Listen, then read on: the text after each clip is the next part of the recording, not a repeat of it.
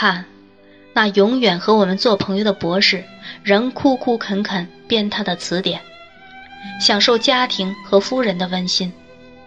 还有那个威风已大减的老兵，他也不再像过去那样指手画脚了。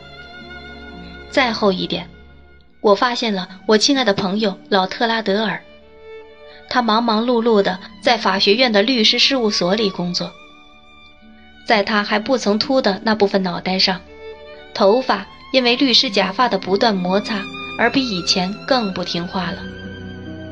他的桌子上。放有厚厚的一摞摞文件，我向四下张望时说道：“如果苏菲是你的秘书，那特拉德尔，他一定会忙坏了。”你可以那么说，我亲爱的科波菲尔。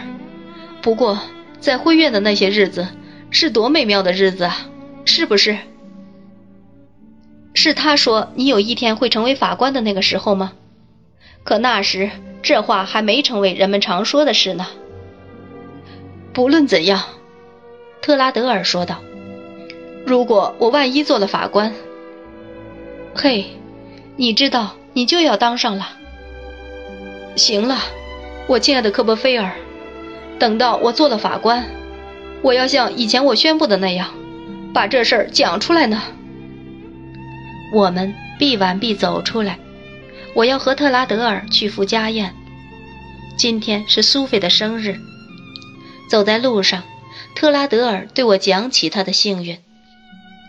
我亲爱的科波菲尔，我真的能把我一向最挂在心上的事办成了。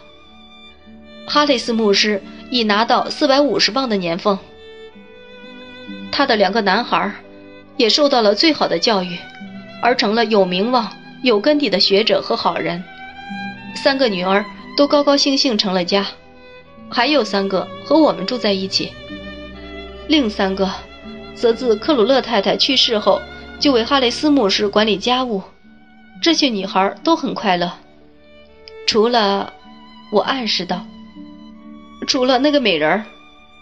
特拉德尔说道：“是呀，他和那样一个无赖结了婚，真是不幸。不过，那人的确有种让他一见倾心的外表和风度。但是我们已把他接到我们家安顿下来。”摆脱了那个人，我们一定要让他再打起精神来。特拉德尔的住宅是，很可能是他和苏菲夜里散步时常加以分配布置的那些房子之一。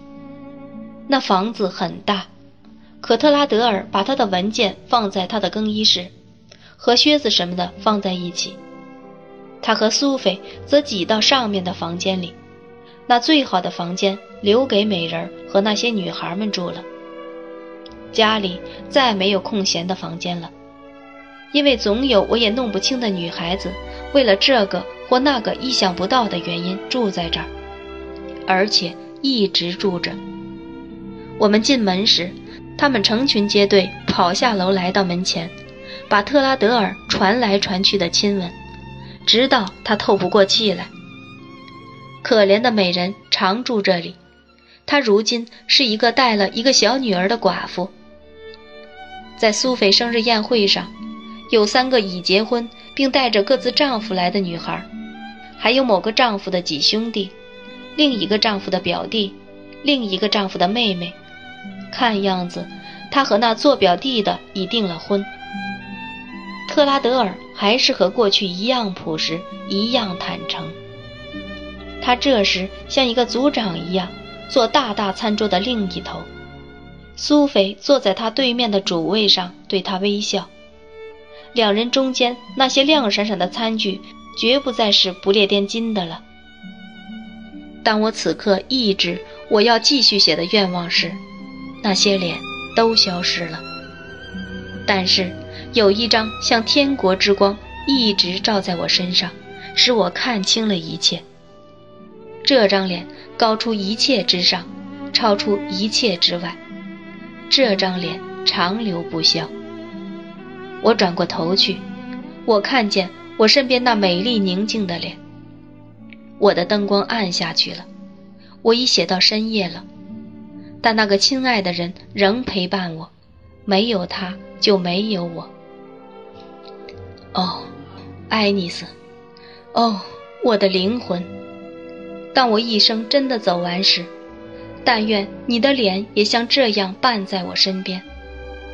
当现实的一切都像我此时抛开的影子那样，在我眼前融化散去时，但愿我仍能看到，在我身边向上指着的你。